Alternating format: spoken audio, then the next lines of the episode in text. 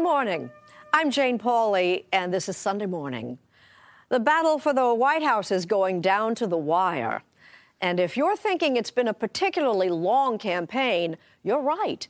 November 8th is the latest date an election can be held. So, where are we with just two days to go? Martha Teichner has the big picture in our Sunday morning cover story. Just think on Wednesday, the election will be over. I'll keep you in suspense. Or will it? We're at each other's throats, and I don't see this getting healed very quickly. It's been ugly. Such a nasty woman. It's been divisive. Nasty women vote. But that's nothing new. Well, you can't vote for Thomas Jefferson because he's dead. Trump v. Clinton. A little context ahead this Sunday morning. There's a question on Tuesday's ballot that's all the buzz in several states, including our most populous. Barry Peterson will tell us all about it.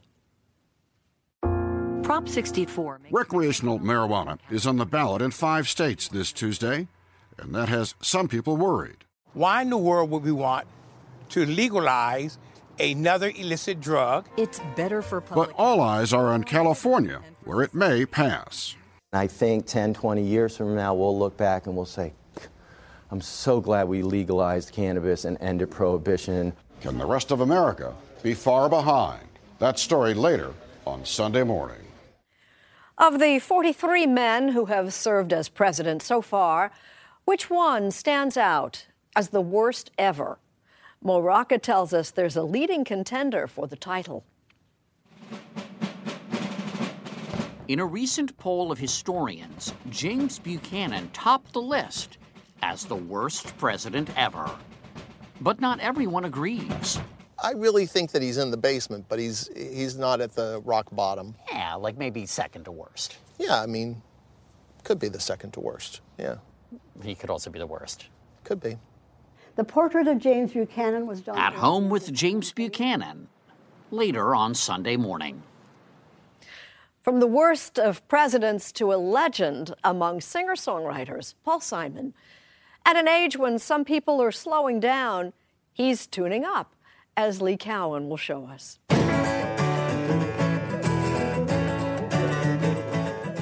If only we could all be as cool as Paul Simon at 75. When you get older, you say, wow. So my whole life, really, I spent writing songs. I mean, it turns out like that's what I did. And are you okay with that? Yeah, I'm okay with that. I'm okay with that, you know. And so are millions of his fans. Paul Simon's next chapter, ahead on Sunday morning. Erin Moriarty introduces us to an artist who's colorful yet conservative. Seth Doane in Rome tells us why the world is watching our election. Steve Hartman meets a family divided, and more. Welcome to Play It, a new podcast network featuring radio and TV personalities talking business, sports, tech, entertainment, and more. Play it at play.it. The time has come this campaign season to take a look at the big picture. How did we get to where we are? And where does the country go once the dust is settled, if ever? Our cover story is reported by Martha Teichner. Looking back, this should have told us what we were in for. We need a leader that wrote The Art of the Deal. No one had ever entered a presidential race quite the way Donald Trump did in June 2015. You couldn't look away. They're bringing drugs, they're bringing crime, they're rapists, and some, I assume, are good people. Trump, the billionaire turned reality TV show celebrity, You're fired. was just about the last person Hillary Clinton expected to be going to the wire against. I mean, really, can we just stop for a minute and reflect on the absurdity of Donald Trump finding fault with Miss Universe? In what has become a campaign so ugly. I will tell you at the time. I'll keep you in suspense. You can't polish this turd. Americans just want it to be over. I will totally accept the results of this great and historic. So, with the end in sight, maybe if I win. What better time to step back and consider what exactly it is we've been witnessing for the last year and a half? I will be the youngest woman president in the history of the United States. This country is in turmoil. It's a battle between outsiders and insiders, between elites and the people in the heartland. Douglas Brinkley is a noted presidential historian. There's a kind of pitchfork mob anger going on out there. Like the Battle of the Titans. I will fight harder for you Donald Trump than anyone ever has fought before. I will do everything. and Hillary Clinton Incomes rising for hardworking people. have gone at each other across an ideological chasm. I want to build the wall. We need the wall. I don't want to rip families apart. We have some bad hombres here, and we're going to get them out. I don't want to see the deportation force that Donald has talked about in action. Muslims have to report the problems when they see them. It's also very short sighted and even dangerous to be engaging in the kind of demagogic rhetoric that Donald has about Muslims. When you look at issues versus personalities, ultimately, what's this election about? 2016 is about uh, which is the worst of two evils. The lack of enthusiasm for Hillary Clinton and Donald Trump is profound. Polls show that Trump and Clinton are the most unpopular presidential candidates in polling history. In a campaign about negatives, Clinton versus Trump comes down to trust versus temperament. I will release my tax returns against my lawyer's wishes when she releases her 33,000 emails that have been deleted. Nobody really knows what all these emails add up to in the end, except whenever it's raised, Hillary Clinton gets deeply defensive, and it gave a taint on her that she is a candidate that is running with the FBI in pursuit of her. People hate Donald Trump because he's prejudiced. He says bigoted remarks. He often speaks from a bully pulpit of ignorance. He degrades women. Nobody has more respect for women than I do. Nobody. We called her Miss Piggy, called her Miss Housekeeping because she's a beautiful Latina. How many times have you heard there's never been a campaign like this one? Well, When you have an unprecedented situation where you have one candidate, Donald Trump, claiming that the other candidate should be in jail, that's actually one part of this current election that we haven't seen before. Joseph Cummins has written a history of dirty tricks and cheap shots in U.S. elections. A dirty election runs in our blood. This is part of being an American. I'd like to say about this election that it's really a 19th century election that's occurring in the 21st century. Consider the election of 1800, when Thomas Jefferson ran against John Adams. Thomas Jefferson hired a, a scurrilous Scottish writer named James Callender to accuse uh, John Adams of being a hideous hermaphrodite, which has neither the force and firmness of a man nor the gentleness and sensitivity of a woman. John Adams and his people, for their part, were already spreading rumors that Thomas Jefferson was sleeping with slaves in Monticello, which in fact he was. They also used one of my favorite all time slurs in American election campaigns by simply saying, well, you can't vote for Thomas Jefferson because he's dead. And how can you vote for a dead man? I'm afraid the election's going to be rigged. I have to be honest. As for Donald Trump's claim that the election is rigged before it actually happens, That's something that we haven't seen before in American elections. There was even a time when he didn't get an Emmy for his TV program three years in a row, and he started tweeting that the Emmys were rigged Should have gotten it. I would say that the only truly stolen rigged election in American history was 1876, which is the dirty election of all time, where you had Rutherford B. Hayes running the Republican running against Samuel Tilden, the Democrat. Tilden was ahead.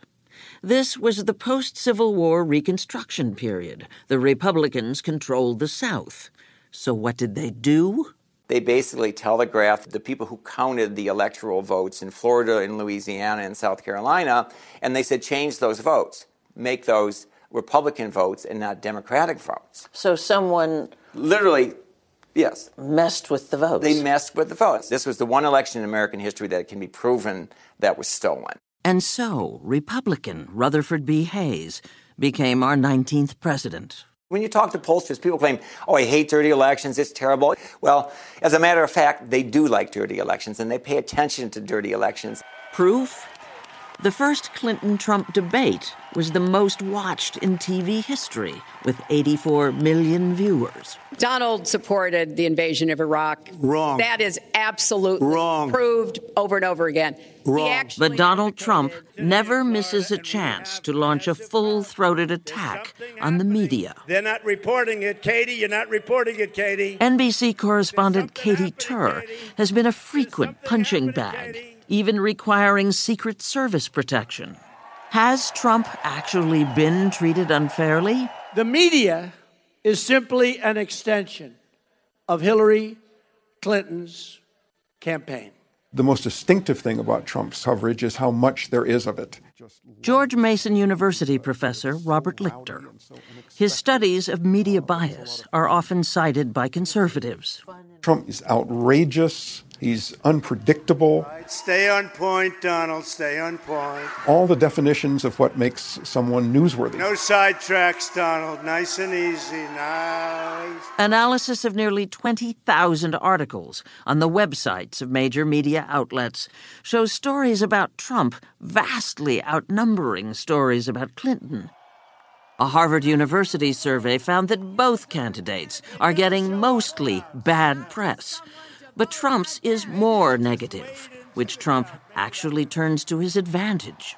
Donald Trump isn't just complaining about media bias because he believes it's happening. He's complaining about it because it revs up his troops. Has Donald Trump done a better job of using the media than Hillary Clinton in this campaign? Donald Trump has clearly managed to use the media better than Hillary Clinton. Except And when you're a star, they let you do it.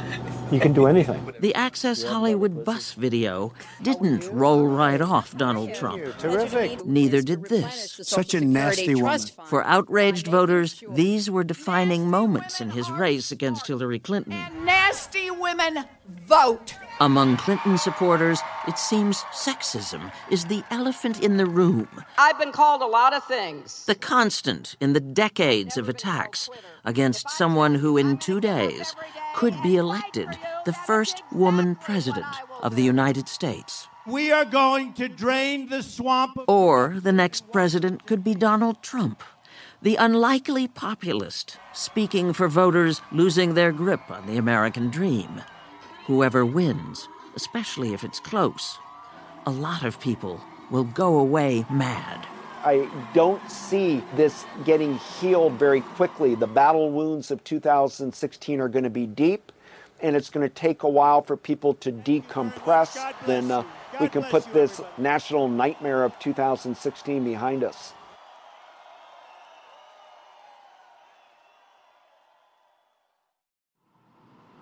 Coming up, What does Buchanan get right? Not much, to tell you the truth. worst ever?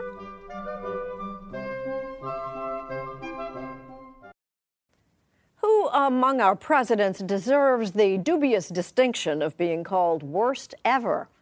Mo Rocca tells us that of all the possibilities, there's one who stands out. James Buchanan was in this house when he was notified he won the election to the presidency. Betty Nauman has been giving tours of Wheatland, the Lancaster, Pennsylvania estate of President James Buchanan, for close to 30 years. The portrait of James Buchanan was done early in his campaign. It's a gorgeous home with one very special amenity. It has uh, two adult seats, probably a seat for a teenager down there, and That uh, Wheatland's director, Patrick Clark, showed us. Oh my God, an outhouse for five. You could have a whole cabinet meeting yeah, in the here. family that goes together. But it's in the proverbial toilet where historians rank our 15th president. Oh, he's definitely the worst. The worst ever? The worst president ever. Robert Strauss wrote a book about Buchanan. Ah, here's Buchanan. He's also got a cigar box filled with presidential action figures. Here's Jackson. You remember when they talked to each other? Oh, but Jackson hated Buchanan, right? Jackson hated Buchanan. Of course, not everyone hated Buchanan.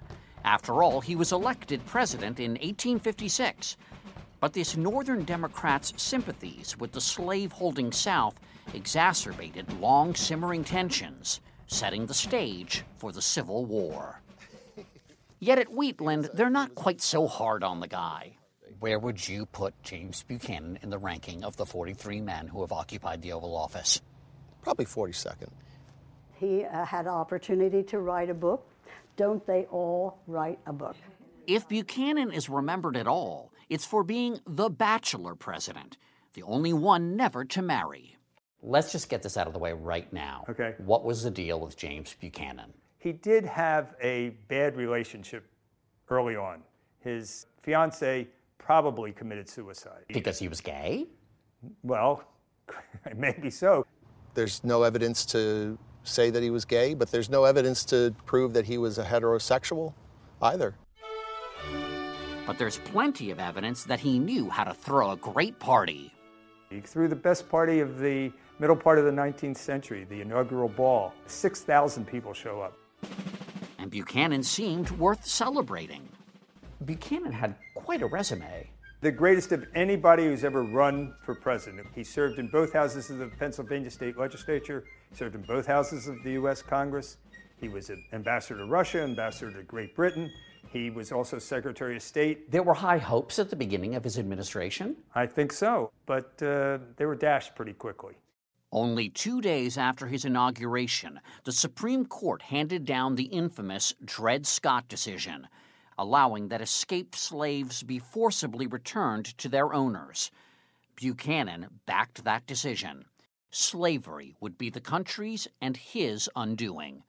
He feared that if you handled the issue of slavery too robustly, that it would create what he believed would be the end of the Union, secession.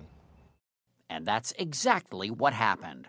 After Lincoln's election, but before his inauguration, seven states seceded, while a politically paralyzed Buchanan presided. When all these states start seceding, when the country is falling apart, what is his reaction? His biggest reaction is his friends are leaving him because many of his cabinet are Southerners, many of his friends are Southerners. So his biggest reaction is a personal one, like, guys, I thought we were all friends. Yeah, I thought we were all friends. The ensuing Civil War would become known as Buchanan's War. What does Buchanan get right? Well, what he gets right is not much, to tell you the truth.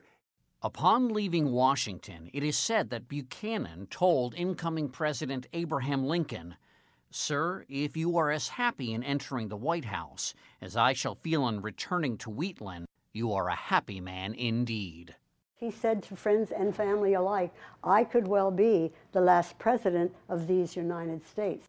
Now, if you'll follow me. Still, at 91, Betty Nauman doesn't plan on abandoning Buchanan or his home anytime soon.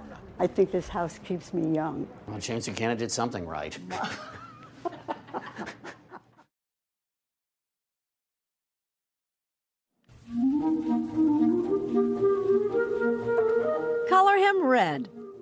Next.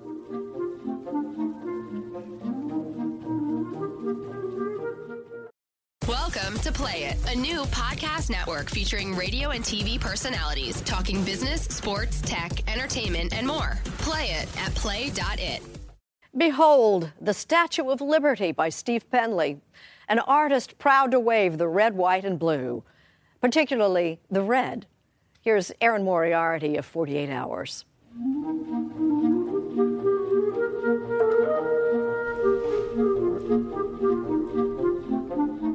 It's probably fair to say that these days there may not be a lot of people who share Steve Penley's enthusiasm for politicians.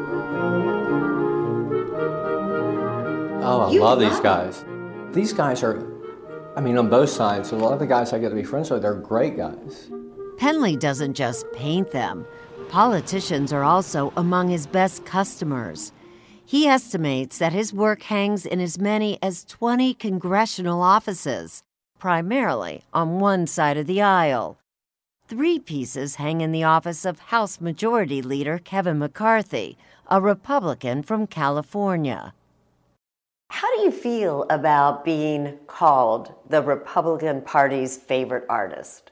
It's flattering. I mean, it's really flat. Even in a magazine article they write about me where they're kind of slamming me a little bit, I have to admit, it's, I, I was kind of flattered they took the trouble to, to bash me. Penley is a 52 year old Georgia artist who makes a living painting iconic American images, both statesmen and symbols. His Statue of Liberty is his bestseller, along with George Washington, Ronald Reagan, and bottles of Coca Cola. That's America. We built this, this nation on trade. You know, this is, this is great. There's nothing overtly partisan about Penley's work. Either Trump or Clinton. When political pollster Frank Luntz interviews voters of all stripes for CBS News, that's Penley's work hanging in the background. And yet, it seems that people who consider themselves conservatives see something more. When I see that Statue of Liberty, I see freedom in that picture. Republican Congressman Lynn Westmoreland of Georgia says that this Penley painting of George Washington is speaking directly to his conservative constituency. We believe in personal freedom. That's a big thing for us. We don't think the government needs to be involved in our business. And you see that in his artwork? Absolutely. Let's gang up on our. I mean, the Statue of Liberty, that just shouts freedom. Steve is here this morning to talk about. Nice to see you, Steve. You too. Thanks for back. having me. And it doesn't hurt that Steve Penley himself frequently expresses his own conservative viewpoint during appearances on Fox News. And I think people yeah. feel so alienated about their country and they feel like they're alone in being patriotic. Penley had once hoped to make his mark in the New York art world, but after two years at the School of Visual Arts, he left disappointed and disillusioned. And I walked into a gallery one day and there's this giant pile of dirt. I, well, I said, What is this? She said, It's an installation piece, you know, in that real snobby way that they talk to you. And so that made me think there's no place for me in the art world. I'm never going to make it. So I, go, I said, Let's get out of here. Penley finally found a niche by combining art with his love of history. His large paintings now sell for just under $20,000.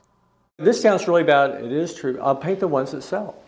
Because I don't have, I can't be wasting a lot of time painting pictures of Benjamin Harrison. Who knows who he is? And Penley is content with his work, even if his recognition as an artist never goes beyond the halls of Capitol Hill. Do you hope someday that you'll have a piece in MoMA or the Whitney Museum in New York? I'd rather be rich. I'm serious. I'd rather have the money. But yes, I'd like it. Of course, I'd like it. But I don't think they're going to give me that.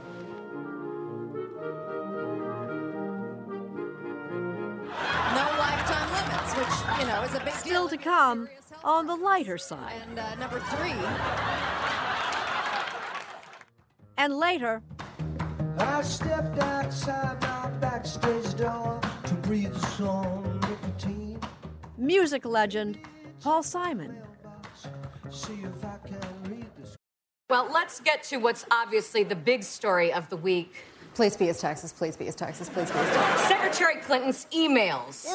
Okay. Sunday morning goes to the polls, the election edition. Here again is Jane Pauley. Saturday Night Live got in its final pokes at campaign 2016 last night. A campaign, Lee Cowan reminds us, that's given humorists and voters plenty of comic relief. It's been such a head scratcher of an election. The Late Show's Stephen Colbert thought he better protect himself. Doctor says I got to wear this till the election's over, so I uh, so I don't claw my eyes out.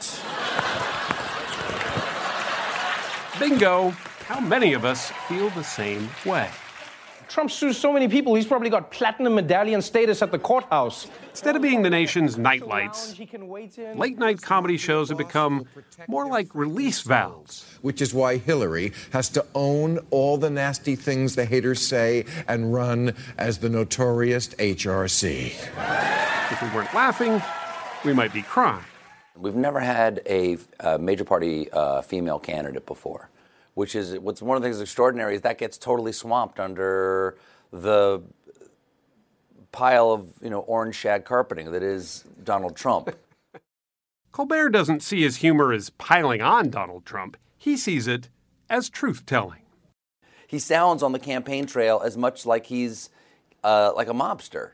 And, and, you know, I'm in shipping.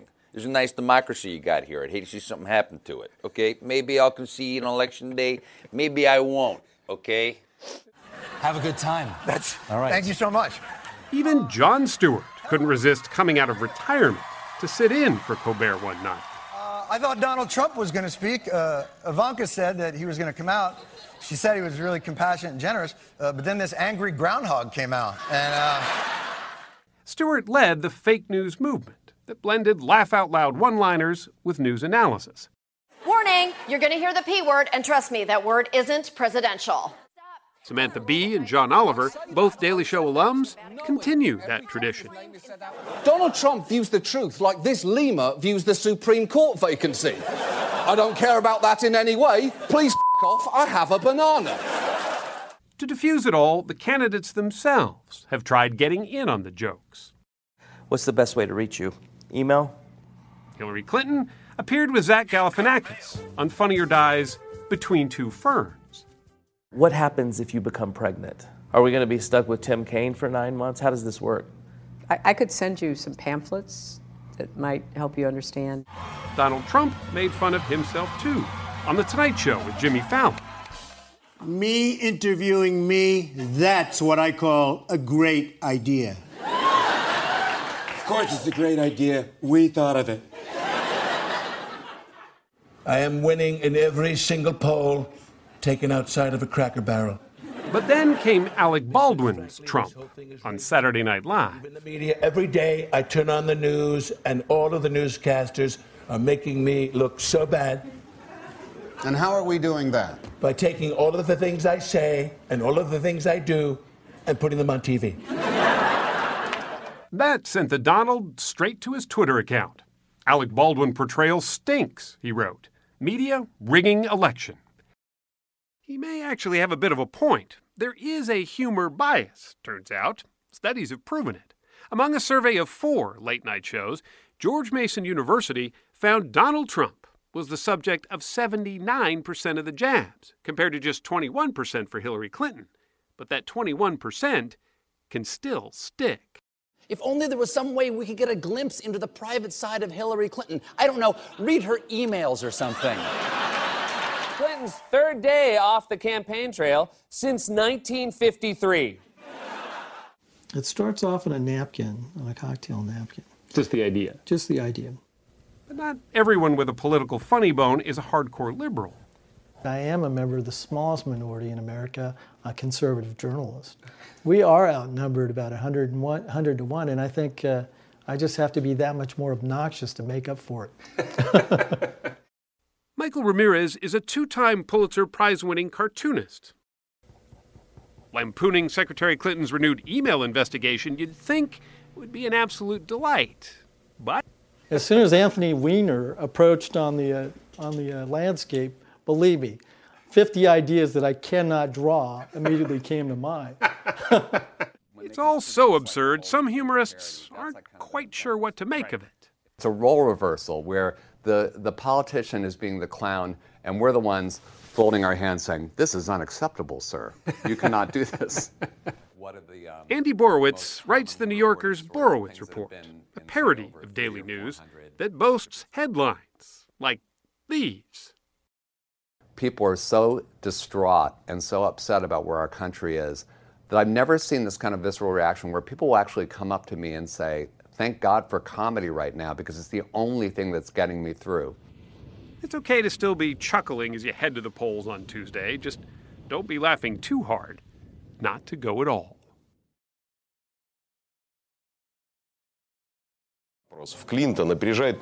Coming up, Donald Trump et Hillary Clinton. the whole world is watching. Welcome to Play It, a new podcast network featuring radio and TV personalities talking business, sports, tech, entertainment, and more. Play it at play.it. The world is watching our presidential election, and just like our own country, holding its breath. Seth Doane has been watching the watchers.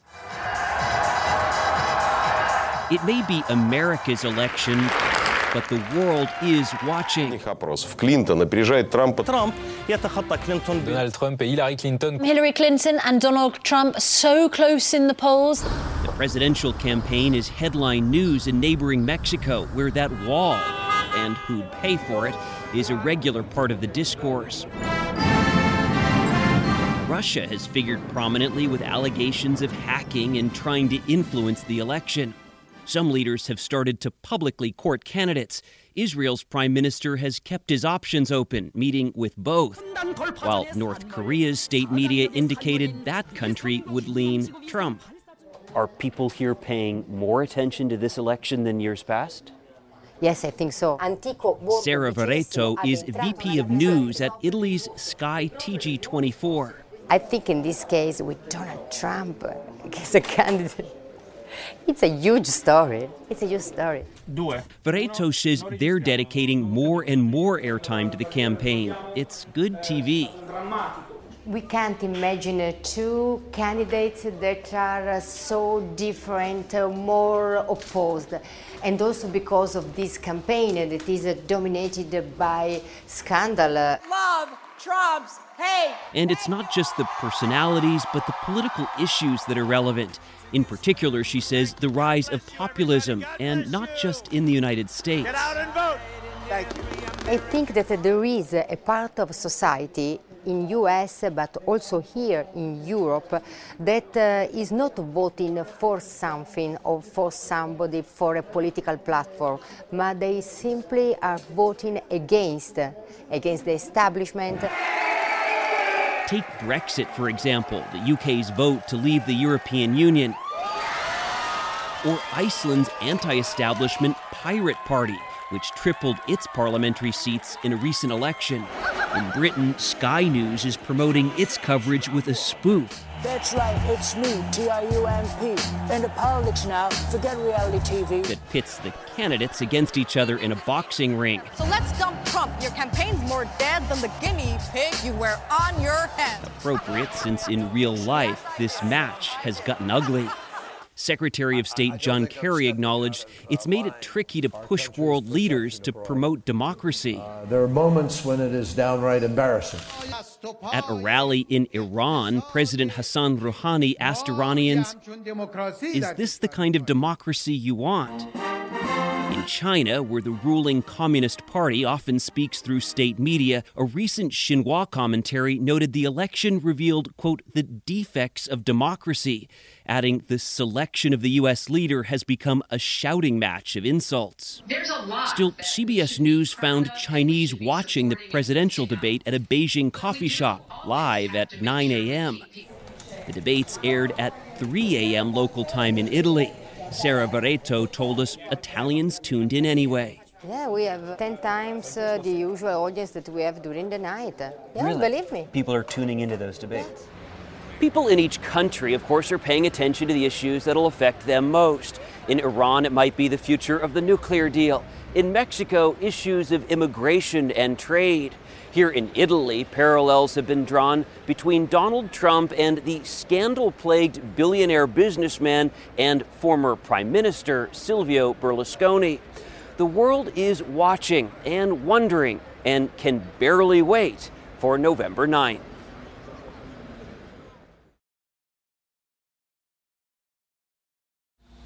Ahead, People have strong feelings about cannabis. a real grassroots campaign. It's all the buzz in five states. Ballot measures that would legalize recreational marijuana use. There is strong support, but Barry Peterson has found resistance as well. Welcome to Serra. Serra is an upscale boutique in Portland, Oregon. It's not selling high end perfume, but products that will get you high, and high end accessories to match. They're pieces of art, so we have a lot of people collecting them in that way. Cambria Benson, the store's marketing director, says business is brisk. Still, she says it was hard to tell her grandma that she was selling drugs. And she goes, Do you think there's something that can help me sleep? It turns out grandma is a pretty good indicator of America's changing attitudes about marijuana use. In 1969, a Gallup poll showed 12% favored legalization. Today, it's 60%. Medical marijuana is now available in 25 states, and four states and the District of Columbia now allow sales of recreational pot. Business may soon be booming in California. The first state in the nation to approve medical marijuana was California in 1996. Tuesday, California is one of five states voting to legalize it for recreation. Why do you think attitudes are changing about marijuana? Well, I think people have come into dispensaries like this for the last 20 years in California and have had good experiences. Andrew DeAngelo is Director of Operations at Harborside Health Center in Oakland, one of the largest cannabis dispensaries in the nation. Cannabis culture has shown that we can cultivate, transport, and distribute cannabis in a responsible way.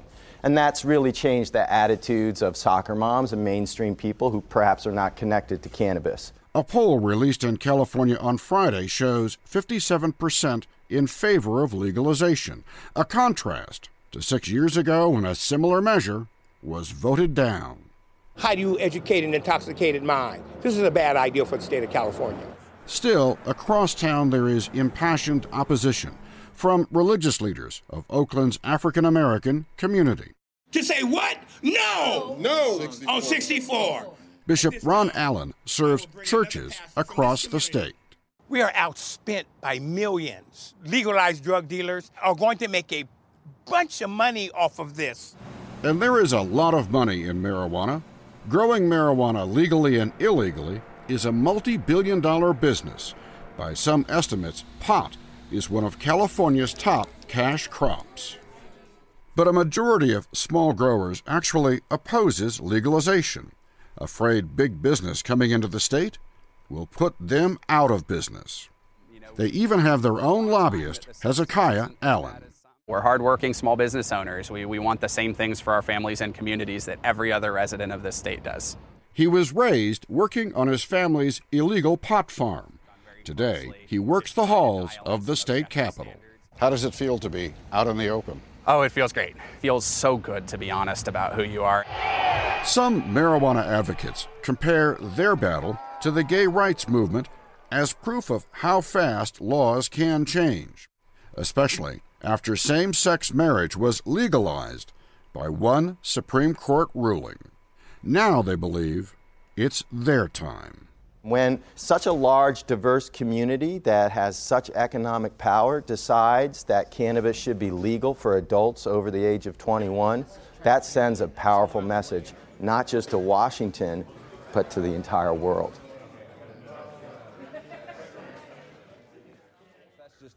Next, when politics Oh, God, mom. And I'm your mother. gets personal.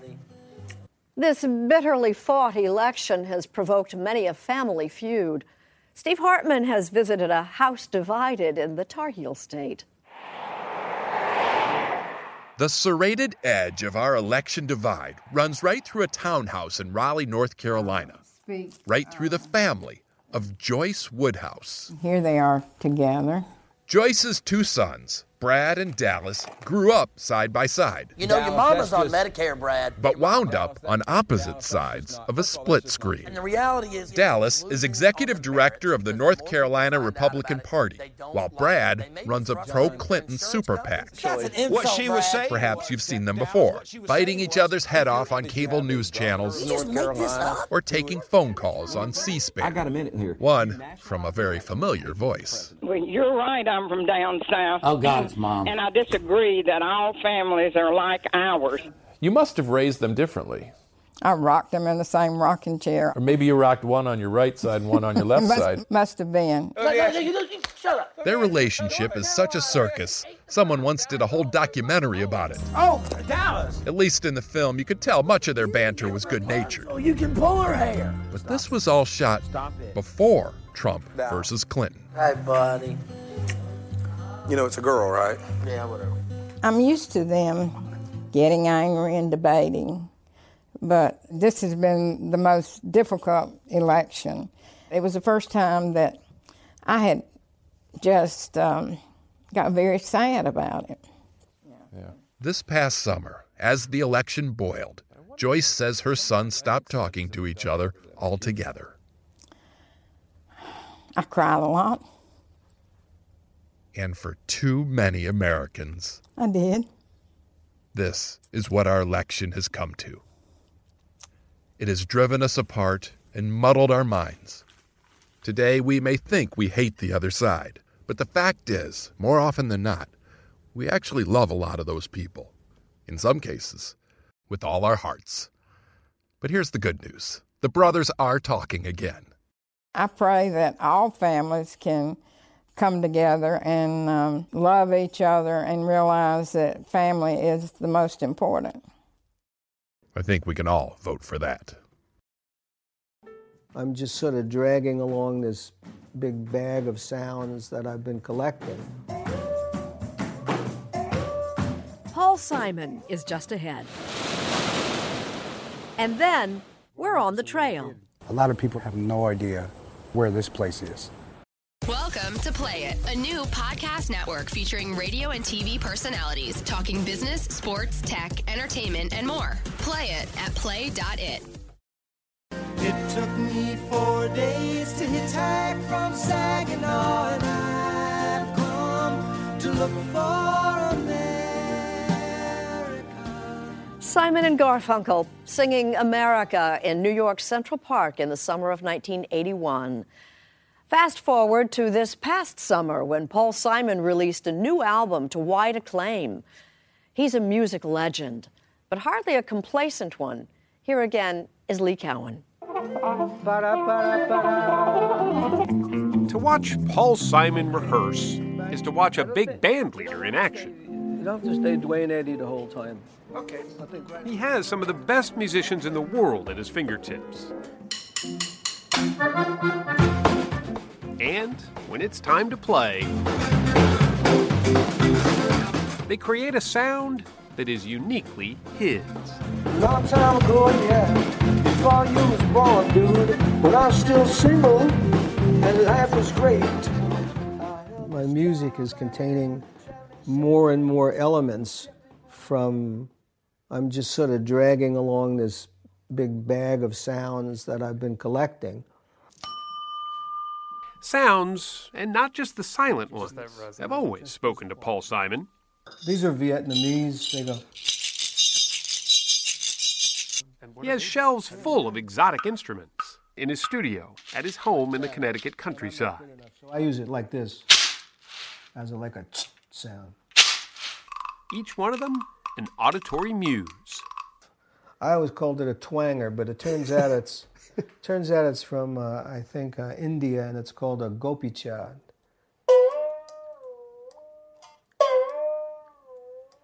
You'll hear it very clearly on the first song off Simon's 13th solo studio album.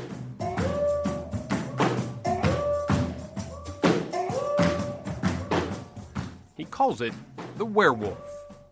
And like when I heard it, it sounded like the werewolves, you know, the werewolf. You know. So that's where I took the title from. Milwaukee man led a fairly decent life, made a fairly decent living, had a fairly decent wife. She killed him, a sushi knife. Now they're shopping for a fairly decent afterlife. Ooh. At 75, his voice is as strong as ever, and with it comes lyrics only Rhymin' Simon could deliver. The winners, the grinners with money colored eyes, they eat all the nuggets, then they order extra fries. The werewolves coming, the werewolves coming, the werewolves coming on. At a time when you could be playing your greatest hits, you could be not worried about sort of exploring new things, and yet you still are kind of trying to push the envelope. I'm not trying to push an envelope. I have no agenda other than to follow what my ear tells me is interesting. A lot of trial and error. It's very much trial and error, and I have uh, I've learned to have a lot of patience with with the errors. There's a lot of a lot of errors. Hello, darkness, my old friend. I've come to talk with you again. He's been at this songwriting business a long time, since he was 13, teaming up with his childhood friend, Art Garfunkel.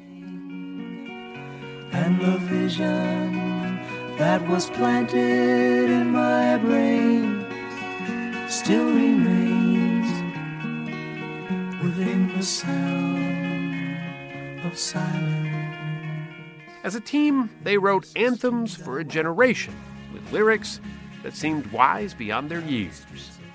For a while there, I had my finger out, and the pulse of popular music ran under my finger, and everything I touched became a hit. I am just a poor boy, though my story is seldom told. I squandered my resistance for a pocket full of mumbles, such are promises. Sometimes you get into that flow where you feel like you're plugged in and stuff is just coming through you. Does one ever arrive in a flash for you? Occasionally. Like with what? Uh, the fastest song I that I can remember ever writing that had any length to it was "Slip Sliding Away." Slip sliding away, slip sliding away. You know, the nearer your destination, the more you slip sliding away. Which I wrote in about, about 20 minutes or a half an hour. 20 minutes. And the same is true with Bridge Over Troubled Water. I wrote it in a night.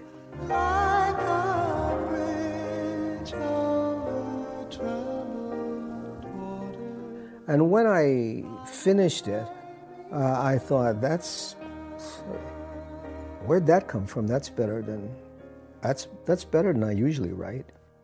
Bridge Over Troubled Water was Simon and Garfunkel's last album together. Their often rocky collaboration ended in 1970. I don't spend a lot of time thinking about Simon and Garfunkel, but given the the span of years of my career, it's only a uh, it's a relatively small proportion. So Does it feel like The- ancient history, sort of? You know, nothing feels like ancient history. It's one of the cliches of getting older. Is like you remember everything as if it just happened. At the end of this field, way back there, is another path, and beyond that is another field that was also completely filled. How could he forget their massive reunion in Central Park back in 1981? Ladies and gentlemen, Simon and Garfunkel. Half a million people crammed onto the lawn that night to see the duo together again. And here's to you, Mrs. Robinson. Jesus loves you more than you will know. Whoa, whoa, whoa. It was a totally peaceful scene, and it sort of spread through the city like that. There was something, there's so- something you know, quite extraordinary about it. Art Garfunkel, however, wasn't so sure. We came off stage, and I said to Artie, well, "How do you think we did?" And he, he said, "Disaster." You know, you know, yeah, you know. It was like a giant, giant hit. They were a hit, and so were Simon's solo songs. He had plenty after the breakup, enough to bring an even bigger crowd back to Central Park in 1991.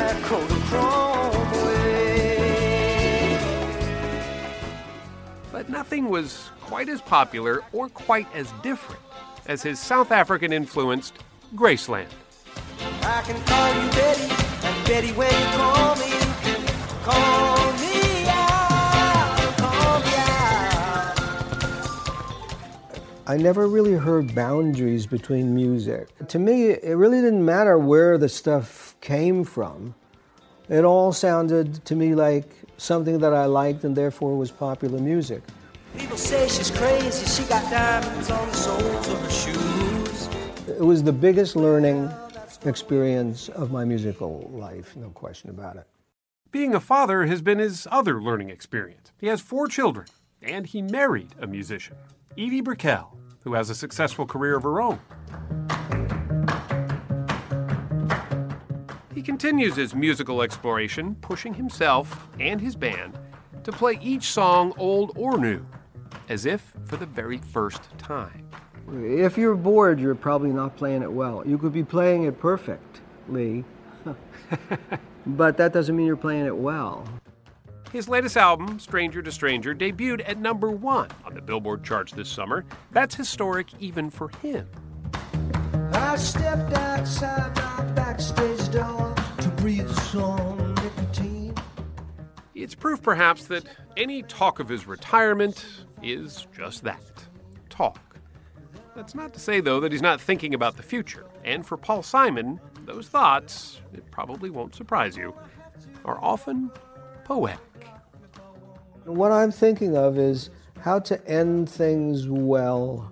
Not just a career, but a whole thing, the whole life, you know. And if I could do it gracefully or or beautifully, well, I would be very grateful. But it doesn't sound like you're dwelling on it. It's not my favorite go-to subject, you know, when I want to when I want to cheer myself up. But on the other hand, there's probably worth it to be at least somewhat prepared. How to end well, how to end a song well, how to end a career well, how to end everything.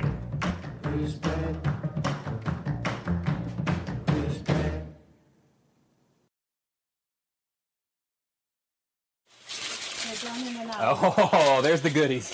Ahead, as American as apple pie.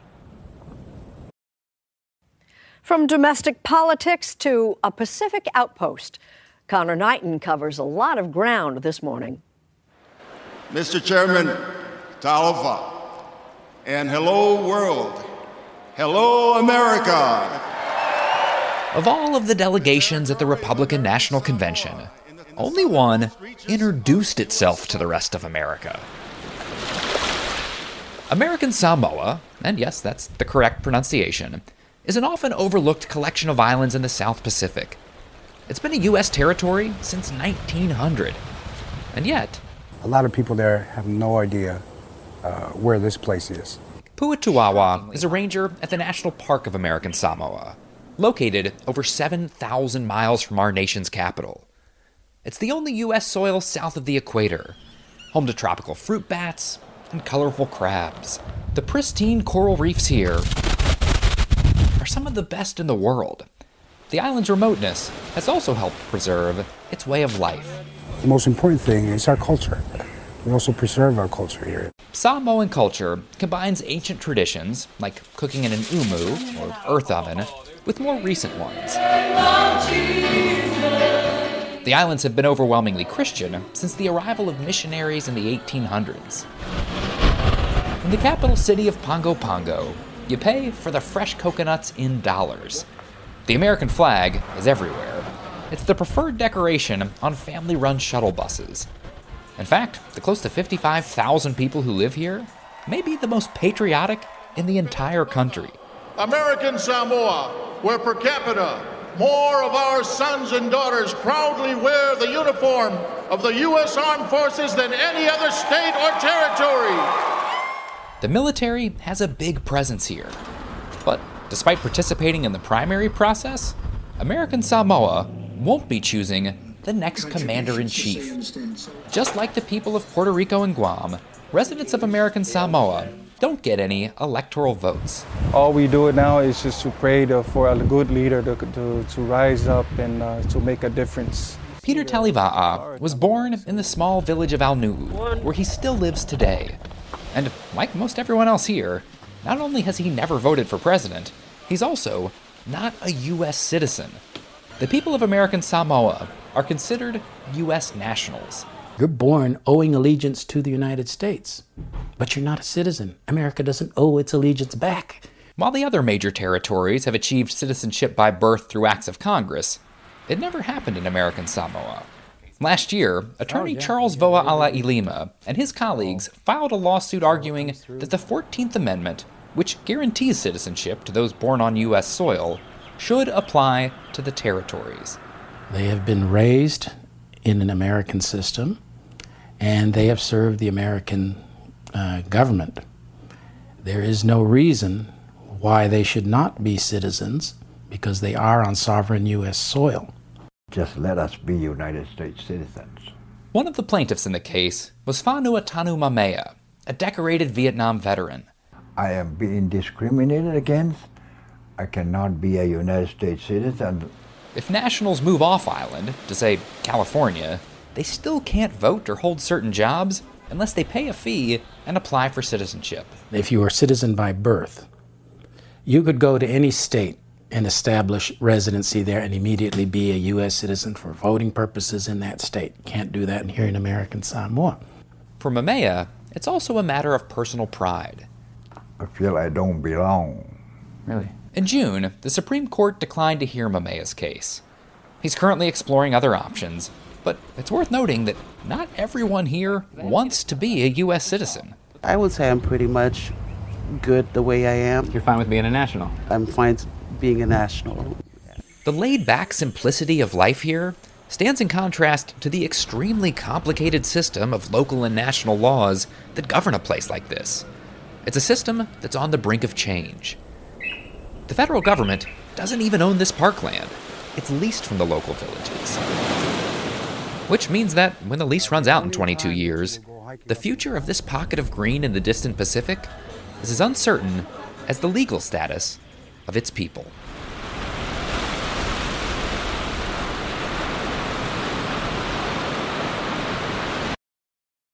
Is this year's presidential campaign the worst ever?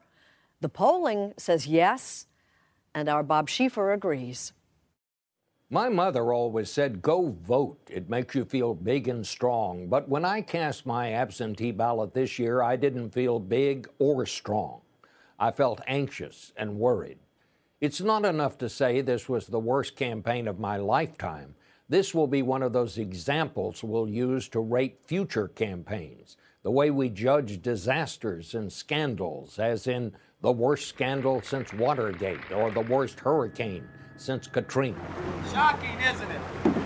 Our campaigns are more than just the process where we select candidates. They should also enlighten us, help us to understand problems, and debate solutions. This time, there was none of that.